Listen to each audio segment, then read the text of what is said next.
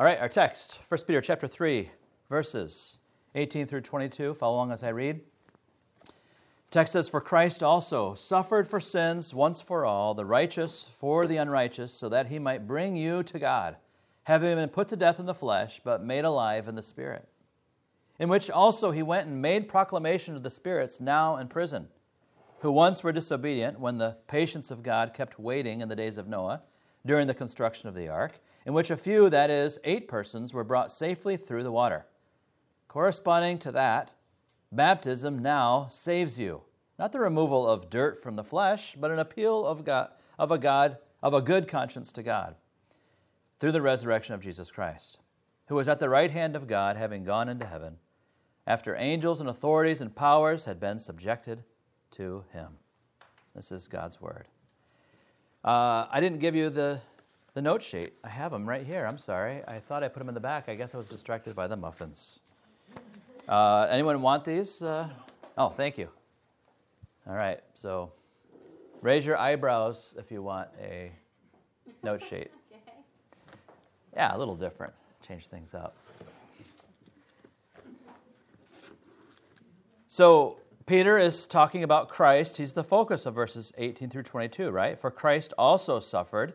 And then verse 22, he's still talking about Christ, who is at the right hand of God, having gone into heaven. Talking about Christ.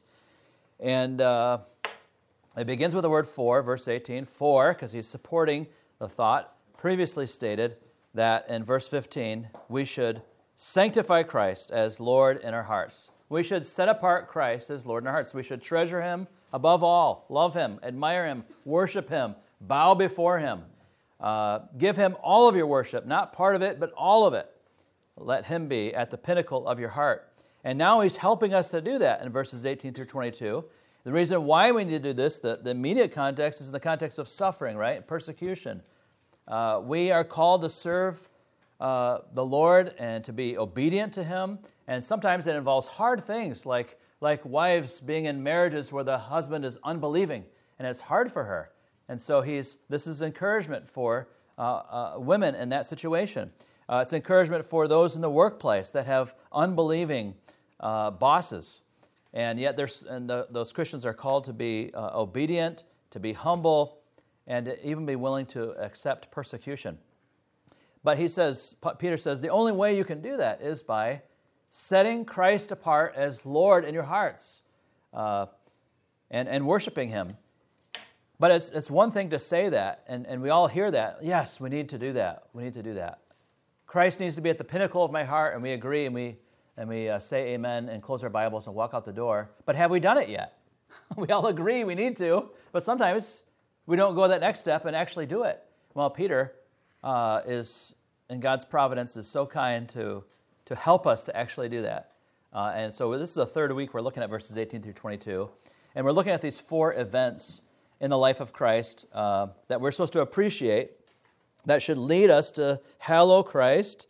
That's the word sanctify, right? Or to set apart as Lord. Uh, to hallow Christ and endure unjust suffering with hope. First, you hallow Christ as you appreciate his suffering and death in verse 18. That's that line Jesus uh, suffered to bring you to God. And that bring you to God is that word for access.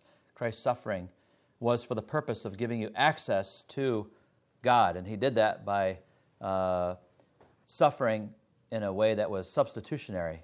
He suffered instead of us. And that's why we have access to God. And then uh, Peter notes that it was suffering that was once for all. Uh, his substitutionary suffering was complete and sufficient to gain you the favor of the King eternally. Forever, you have access to God because Jesus suffered in your place. And He did it once and for all. He doesn't have to keep doing it. You don't have to add anything to it. You just delight in Christ for doing it for you. And then the second activity that Peter points to, he says, Hallow Christ as you look at his proclamation to imprisoned spirits. That was quite a study last time we went through this, right? Three weeks ago. Uh, I wonder if you are well versed in it enough to be able to walk someone else through this text. And I thought, it was kind of nice. I wanted to finish the whole text last time, but we weren't able to. But sometimes I think, man, the review is so important because this is one of those complicated texts, and it's an exciting text. Uh, I wish that we could t- take others through it. So let's kind of r- remind ourselves of those things. We'll look at the end of verse 18 and start there. Uh, he says that uh, uh, it was so that he might bring you to God, having been put to death in the flesh, but made alive in the spirit. And I, what I said was there, made alive, it's better translated as kept alive. He was put to death in the flesh, but kept alive in the spirit. Now, people take different interpretations of this passage. Uh, I, what I'm giving you right now is the interpretation that was almost the, the uh, well, I would say the consensus of uh, the first few hundred years of church history. All of those pastors and Bible teachers that we know, those church fathers, we refer to them as, I, I, pretty much they all took this view that I'm giving you. And it's still the majority uh, view today uh, among Bible believing uh, teachers. Um, but I do see that there are uh, a number of them, and some of them are my heroes. uh, D. Edmond Hiebert is one of them. He's with the Lord now, but he wrote a commentary. Paul, uh, Tom Schreiner is one of, one of my theological heroes. I don't agree with either one of those guys and everything, okay, but I love them, and they're awesome. Uh, and, but they don't agree with me on this interpretation of this text. And they both depart at this point on the tra- translation of but made alive in the spirit. They say that can't be, it's not kept alive, it's made alive. And they say you can't take that view. It doesn't fit with, it's not an orthodox view of Christ, that he was uh, dead spiritually and then was made alive spiritually. And I agree with that. What I disagree with them on is that is, the, is how you can interpret this, this word made alive can be translated as kept alive. And so I shared with you three weeks ago lexicons. That's those are Greek dictionaries that show that, that, that give this as one of the definitions. And for some reason, those guys they don't even talk about it in their commentaries, and it really stinks. I want to go talk to those. I can't talk to, the Edmond until I go to glory, uh, but maybe someday I will. Uh, but I won't need to. We'll just have correct understandings, right? Whatever. Uh, but Tom Schreiner, maybe I'll get the maybe I'll get the chance to talk to him at some point and ask him why can't it be translated as kept alive? What about what about BDAG, right? The, the one of the probably the most famous Greek lexicon that everyone uses. And uh, but then I actually showed you a couple examples from the Old Testament, the Septuagint, the Greek translation of the Old Testament, where this same word is translated as kept alive. So it can be that it does have that meaning. Uh, and so I think that's what it is. And, that's, and that is, again, how the early church fathers, they all understood it this way, as kept alive. So I'm not taking anything novel or new, and it's not like I'm in the minority. This is, but those that reject it um, do it not for all the other words and phrases that come in verse 20 or 19. If they depart from my understanding, they do it at this point. Um, so, Christ, having been put to death in the flesh, was kept alive in the spirit. So he's put to death in the flesh, but spiritually he was kept alive. And uh, so, okay, he was, he was kept alive. And what did he do? What happened? Well, Peter describes what he did at that point. Uh, when he was alive spiritually, his body was in the grave, was in the tomb. And all of his followers were mourning they were sad. But Jesus was not sad. he was thinking he was alive and he went somewhere. Uh, and that's the terminology that Peter uses in verse 19. That is, uh, he says, in which, uh, that is, uh, in, in the realm of the Spirit, also he went. He, he traveled somewhere. He went somewhere and made proclamation to the spirits, which is a reference to angels, to the, made proclamation to the angels now in prison. So these aren't good angels, because good angels aren't imprisoned. These are bad angels, these are demons. He made proclamation to the angels now imprisoned. Uh, so, so these were imprisoned, and he says, who once were disobedient. And once is sometimes translated as formerly. It refers to a point in time in the past. There was one point in time where they were disobedient. Now, they're always disobedient. They're demons. They're not worshiping Christ, they're not living their existence in submission to Him. But there was one particular disobedience that is notable, that is something that we would, Peter's readers would all know about. They were once, they once were disobedient in some big way. And this, at this time, it was when the patience of God kept waiting in the days of Noah. And so Peter has in mind Genesis chapter 6, uh, where Moses, when he writes Genesis 6, puts these events together. Uh, he has the uh, event and of the, the sons of God they refer to. It's a reference to these angelic beings, these demons that cohabitated with women. And uh, they were trying to corrupt the, the, the, the line of, uh, of, from, from the seed of the woman to the Messiah. Because the promise was given the seed of the woman, one that would come in the line of Eve, would one day crush the head of the serpent. Here's the Savior of the world coming through the line of Eve. And so these demons, apparently, were trying to thwart this purpose of God. And so they manifested themselves as flesh and cohabitated with these women. And, uh, but apparently, it's not just uh, about the demons' disobedience and their rebellion against God, but also the, the people. Because Moses, as he writes Genesis 6, goes on to talk about how the sinfulness of humanity was so great. Uh, the evil in their heart is just being multiplied. And, uh, and so then you read also in that same chapter about the flood. God says, I regret making mankind like this. And so he sends judgment across the whole earth. Uh, and so he puts a stop to all of this disobedience that was happening. He put a stop to those demons and their disobedience, but also to all of humanity and their disobedience. And they were all judged, save eight. Right? And that's what uh, Peter is going to talk about as he keeps going.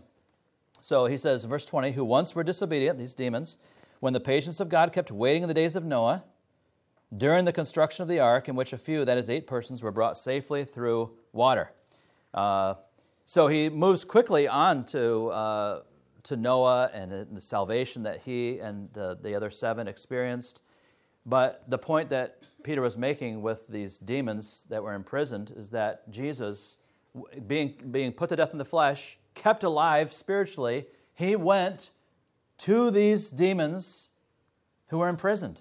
And he went to them and he kerusoed, he preached to them. No, it wasn't preaching the gospel like like we would preach the gospel from the pulpit and call people to repentance, giving them the offer of the gospel uh, and asking or offering salvation. Not that kind. It wasn't euangelion or you on euangelizo. It wasn't preaching the good news, which is sometimes that Greek word is translated as preach sometimes. But that's a completely different word, and it has to do with preaching the good news so that people could repent and believe the gospel and be saved. He wasn't offering the gospel or offering salvation to these demons. He was kerusoing. He was announcing a message to them. What was his message? His own victory obtained at the cross. He had just said, It is finished. And then he flies down to this abyss and he announces his victory. You who tried to thwart the promise of my Father to send me into the world to save a sinful humanity, you failed. I've won, I've obtained victory. And he was bragging. Uh, and that's okay for him to do. It's not good for us to brag because we have nothing to brag about. We do brag. And so sometimes when we think of Jesus, we go down there just to boast in himself. Yeah, but he is worthy of all praise and honor and glory. And so Peter uh, is saying to these suffering believers, man, for one, it, things look kind of dismal for you. Right? And you remember that time when, when our Savior was in the tomb. And that was a sad day, and it didn't look like great things were happening. But even while we were mourning, Jesus was boasting to these imprisoned spirits, announcing his victory.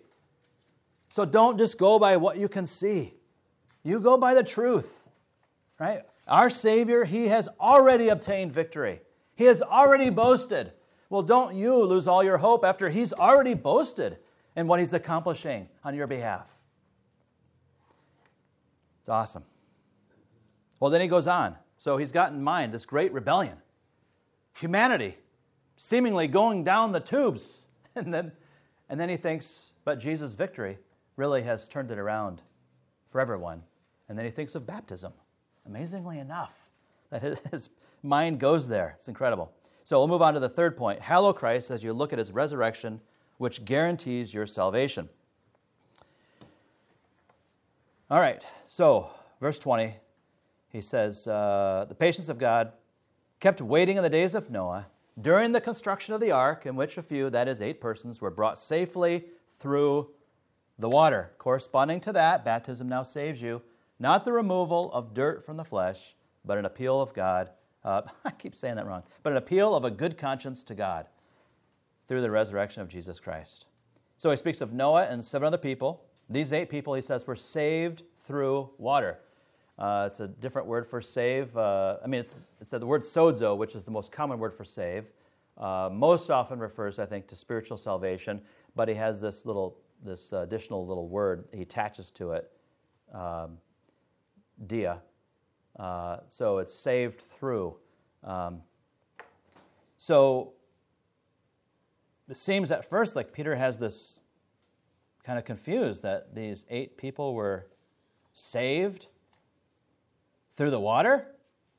And we think, how is the water a saving agent? It seems as it was as though it were an agent of judgment. The water was it was the water really there to save those Noah and his family? Wasn't it there really to judge humanity? Well, it was uh, both, right? It was an agent of judgment and an agent of salvation. And so when he thinks about that, about how God saved Noah and saved all of humanity by giving salvation through judgment, he immediately thinks of, I think, two things Jesus' resurrection. That's how he obtained, Jesus obtained salvation through judgment, not around judgment. Not judgment's not incidental to the salvation. He went through the judgment to get to the salvation. That's how all of us are saved. We get the salvation by going through the judgment. Your sin must be judged for you to be saved. If you take that judgment yourself, you'll perish. But if you are joined to Christ and his judgment, his death, right? He received the sentence of our sin for our sin. He received it. If you're joined to him and your sins are judged in Christ, then you are saved by going through that judgment. Does that make sense? Yes. Okay, good. Well, so Peter thinks about that water, saving agent for Noah and his family. They were saved out of a disobedient people. So Peter thinks of, uh, uh, of that water and uh, sees it as a reflection of the rite of baptism under the new covenant. So in verse 21, he says, corresponding to that, Baptism now saves you. Um,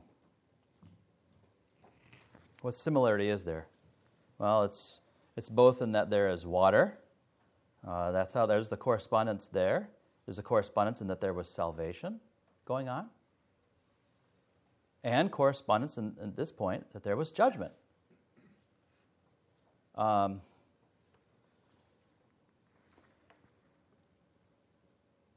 So then uh, Peter defines baptism in the middle of the sentence. He, uses, he has two phrases that describe what baptism is and what it is not.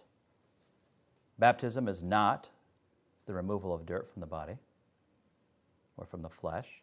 Baptism is an appeal to God for a good conscience. And there's actually two nouns that are used in apposition. You used to, are you familiar with appositional phrases or words? They are nouns that rename other nouns. So the two nouns are removal and appeal. So baptism, you can't rename that. It's not the same thing as a removal, but it is the same thing as an appeal. So baptism, when a person is baptized, He's making an appeal. Now, a lot of people get wet, but they're not making an appeal, and it's not baptism. If you're a little baby, if you're an infant, and someone puts water on you, if they sprinkle you with water, or if they pour the water on you, or if they dunk you into the water, I don't know if you've seen that on YouTube videos, yowza. They're not making an appeal. Peter's going to say, nope, that ain't baptism. Baptism is an appeal. You have to be making an appeal, and it's relational. You're not just crying out, I need something. Who am I talking to? I don't know who I'm talking to. I just need help. No. You're not talking to other people. You are communicating something to God. You are expressing something to God. You're making an appeal to God. Clean my conscience. Cleanse me. That's what baptism is in Peter's mind. Uh, so, which explains why in Acts 2:38, after uh, Peter preaches on the day of Pentecost, all these people say, "Peter, what shall we do?" Right? They're cut to the heart. Luke records. What do we do? Peter says, "Repent and be baptized toward the forgiveness of sins." You want the forgiveness of sins? Repent, turn from your sin, turn from trust in self. Part of that turning is turning away from trust in self is turning to faith in God, right? Reliance on Him. Trust, or return, I mean, repent and be baptized. You go, whoa, Peter, ah, messed up, dude. You can't confuse baptism with salvation. Do you have to be baptized to be saved?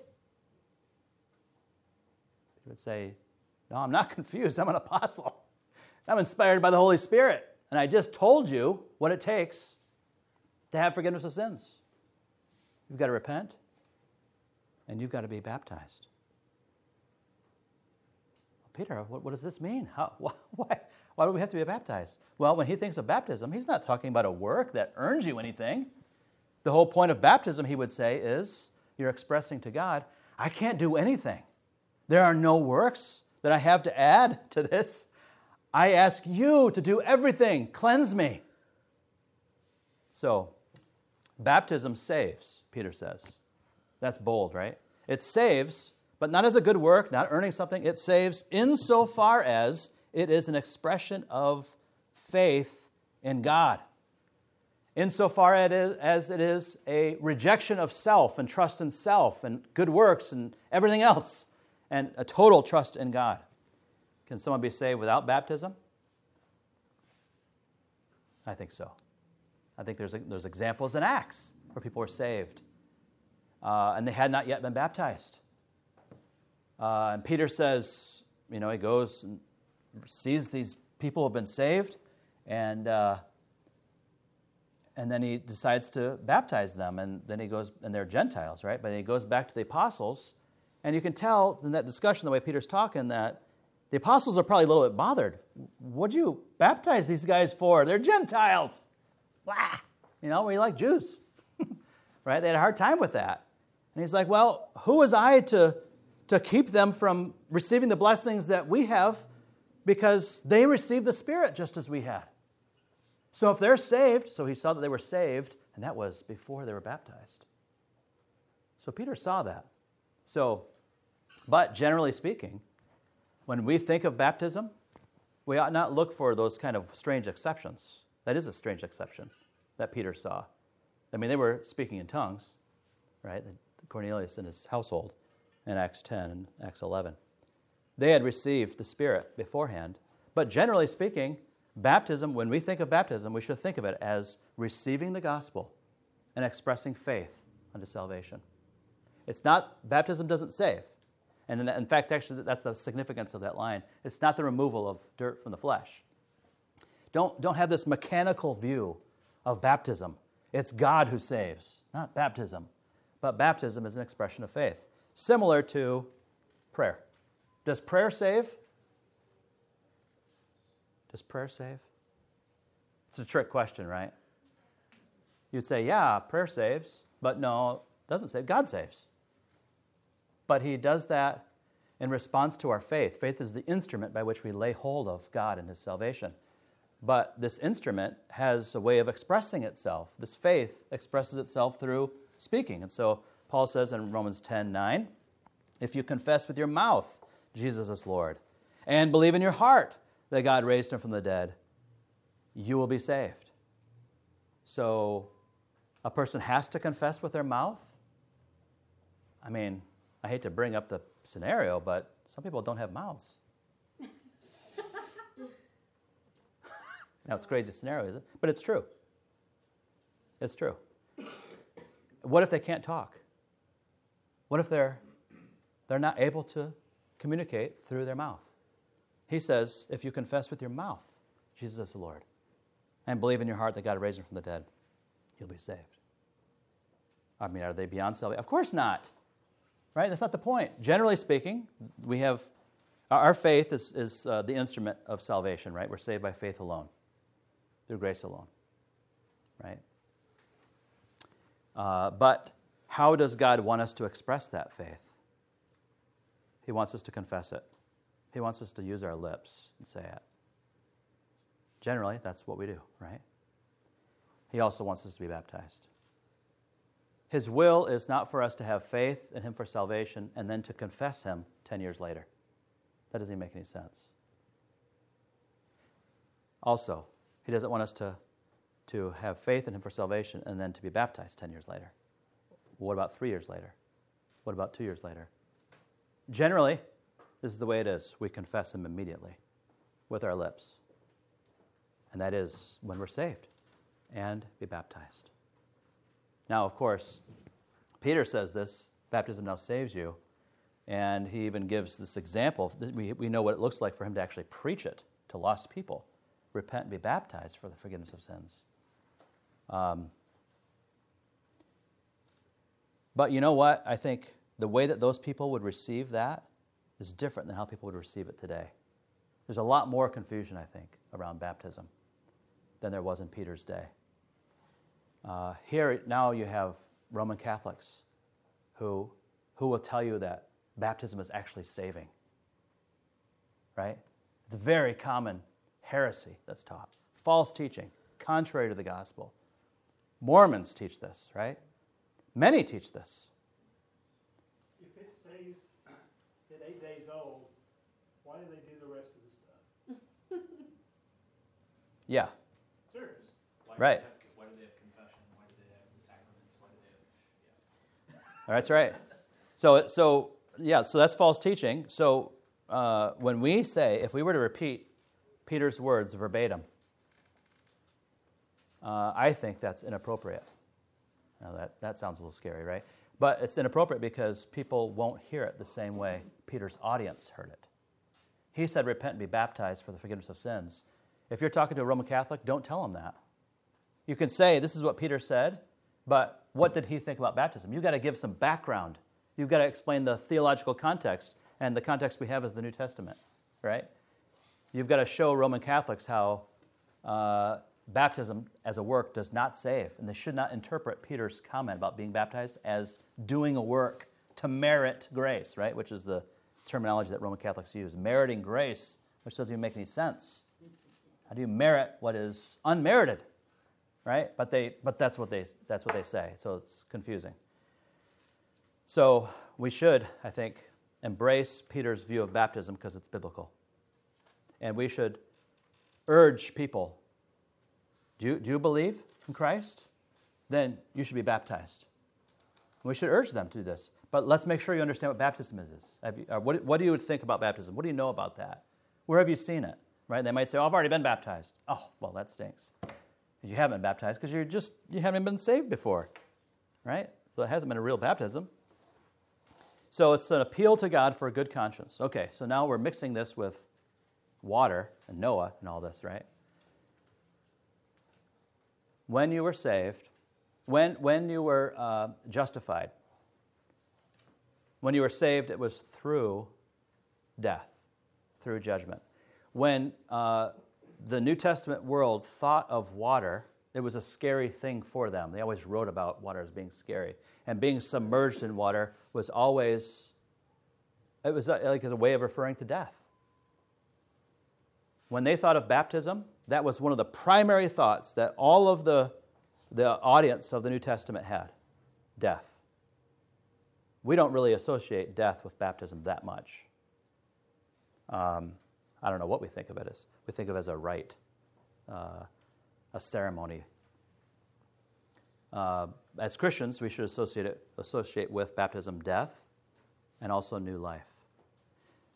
It, it pictures our union with Christ, right? Like Paul talks about in Romans 6. We've been united together with Christ, buried together with Christ. So we died together with Christ, and we're raised to walk in newness of life, which is that passage we oftentimes quote when there is a baptism, right?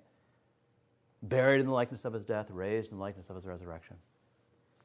Um, so you were saved through judgment. So it used to be that when a person was hanged for a crime, even a couple hundred years ago, he'd be hanged for a crime. And uh, he owed people a bunch of money maybe because he had stole from them. Too much to pay. So he was sentenced to death, sentenced to a hanging. And after he'd be hanged, then they would post around town and at the gallows in the middle of town. Uh, you know, Sam, okay, I was going to say Sam Rutherford, but he's a Puritan, and I don't want to drag his name through the mud. Uh, I can't think of any other name right now. George Stephanopoulos. Stephanopoulos. we got to pick somebody John Hutt. John Hutt. See, I have to think of names. Never. Okay, that's whatever. Uh, so John Hutt. It would, it would post it saying John Hutt was justified. You know, December 29th, 1582. It was justified. What does that mean? That means that he had died by being hanged. And that's his justification. And what, what they're saying is he's now, in terms of the law, he's good in terms of the law. All of his, uh, his uh, sentence of judgment has been paid in full. He owes nothing to the government, nothing to the law, nothing to any other man. Paid in full by his death. You say, well, that's great for him, except that he's dead, you know? if only you could, you could say, great for him because he's paid in full, but then he can still be alive. Well, that's what we're going for when we, when we reach out to Christ in salvation. I would like to be dead, to know that I have paid the penalty for all of my crimes, but then to still have life.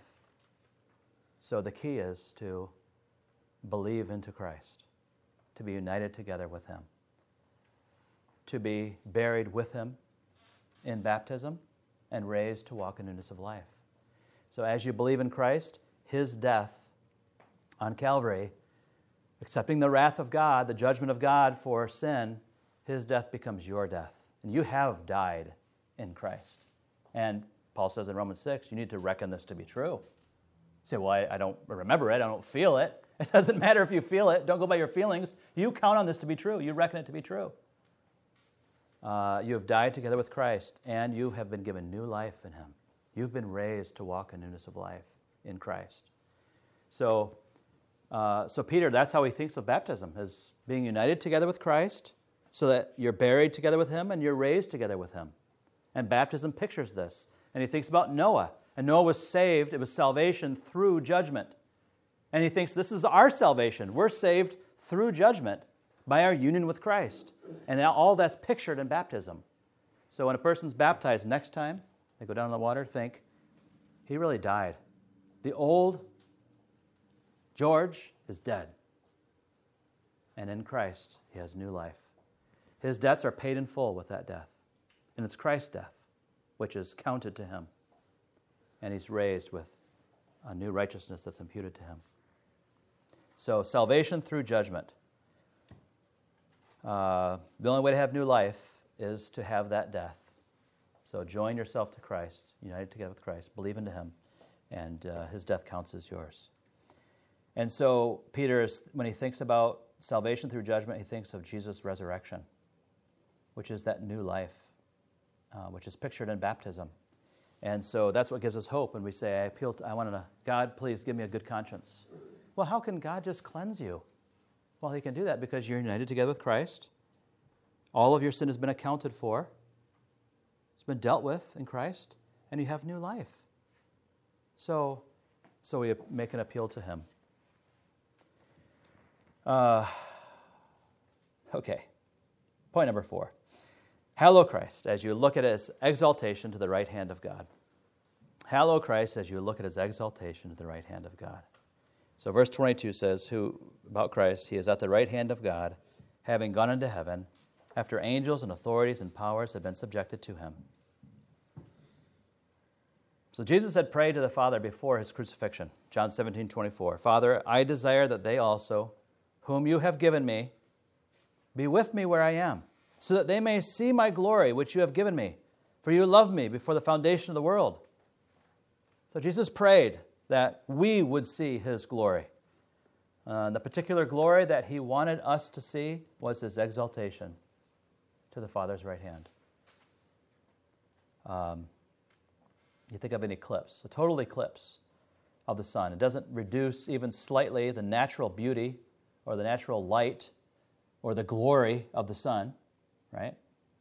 But from our perspective on earth, the sun looks dark. It looks inglorious, right? There's no glory. We don't see any of the brilliant glory of the sun. It's, it's inglorious. Um, but when it moves out from behind the moon, we can once again see its natural light and glory. And so Jesus' prayer, John 17, before his death, his prayer was for the eclipse to be over. Up to this point, the glory of Christ had been veiled. He had taken the form of a servant, was obedient to the point of death, even death on the cross.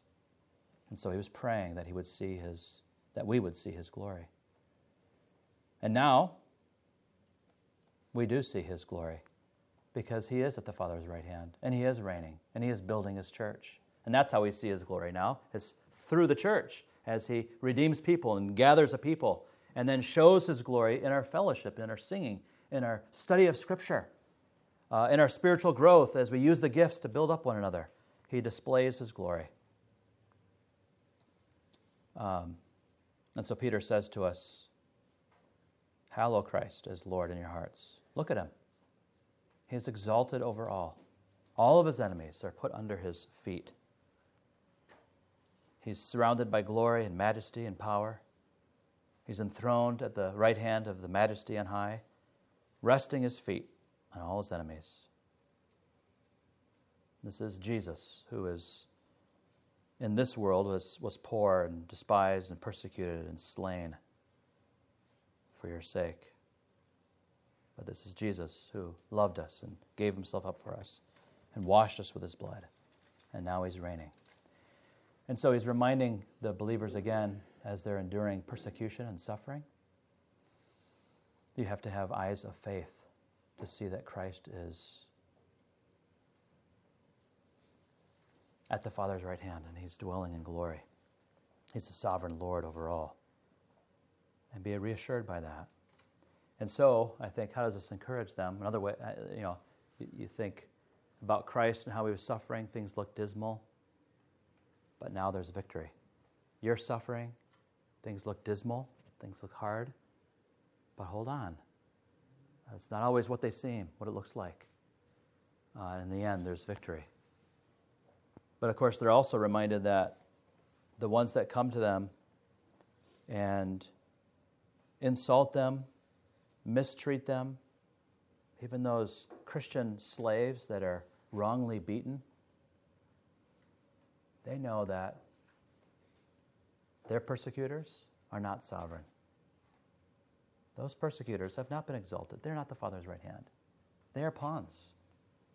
Their Savior, who loved them and suffered for them, is at the Father's right hand, ruling and reigning over all things for their good. And so when trials come to them, they can receive those trials, knowing that they are actually permitted and used, chosen carefully, wisely by their Savior to do good to them uh, and to exalt God in their lives. And that's ultimately our confidence, right? Yeah, it could get scary. Persecution could ramp up. But Jesus is the Lord overall. He's not waiting to find out what will happen. He is in charge. And his plan is for there to be persecution. But his plan is to allow that persecution to be a servant for our good. And we truly are blessed. So, this confidence in God, understanding the victory that Christ has obtained, is what enables us to endure that kind of suffering. Questions comments? That was uh, quite a bit, wasn't it? Baptism. Questions, comments?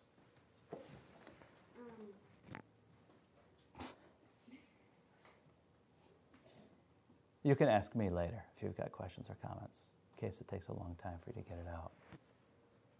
Can I just do it now? Hmm. Any other comments or questions? Besides that one? I've never heard baptism talked like that before, or explained like that. I, mean, kind of, but you spent the whole passage on talking about baptism. I don't know. I've never. I don't feel like I've heard it before. Like I've heard it since I've heard teaching by you, but you haven't. I can't remember a time when you've spoken about baptism in depth to explain it that fully and extensively. Yeah.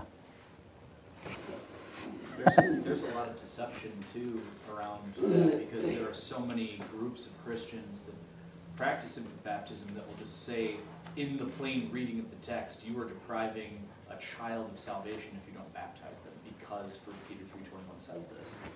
And what they're doing is, like, they're basically taking that verse out of context of the rest of the scripture. It's just like, well, it's the plain reading of the text. I'm like, well, what about the plain reading of the text that says we have to be united with Christ in the likeness of his death?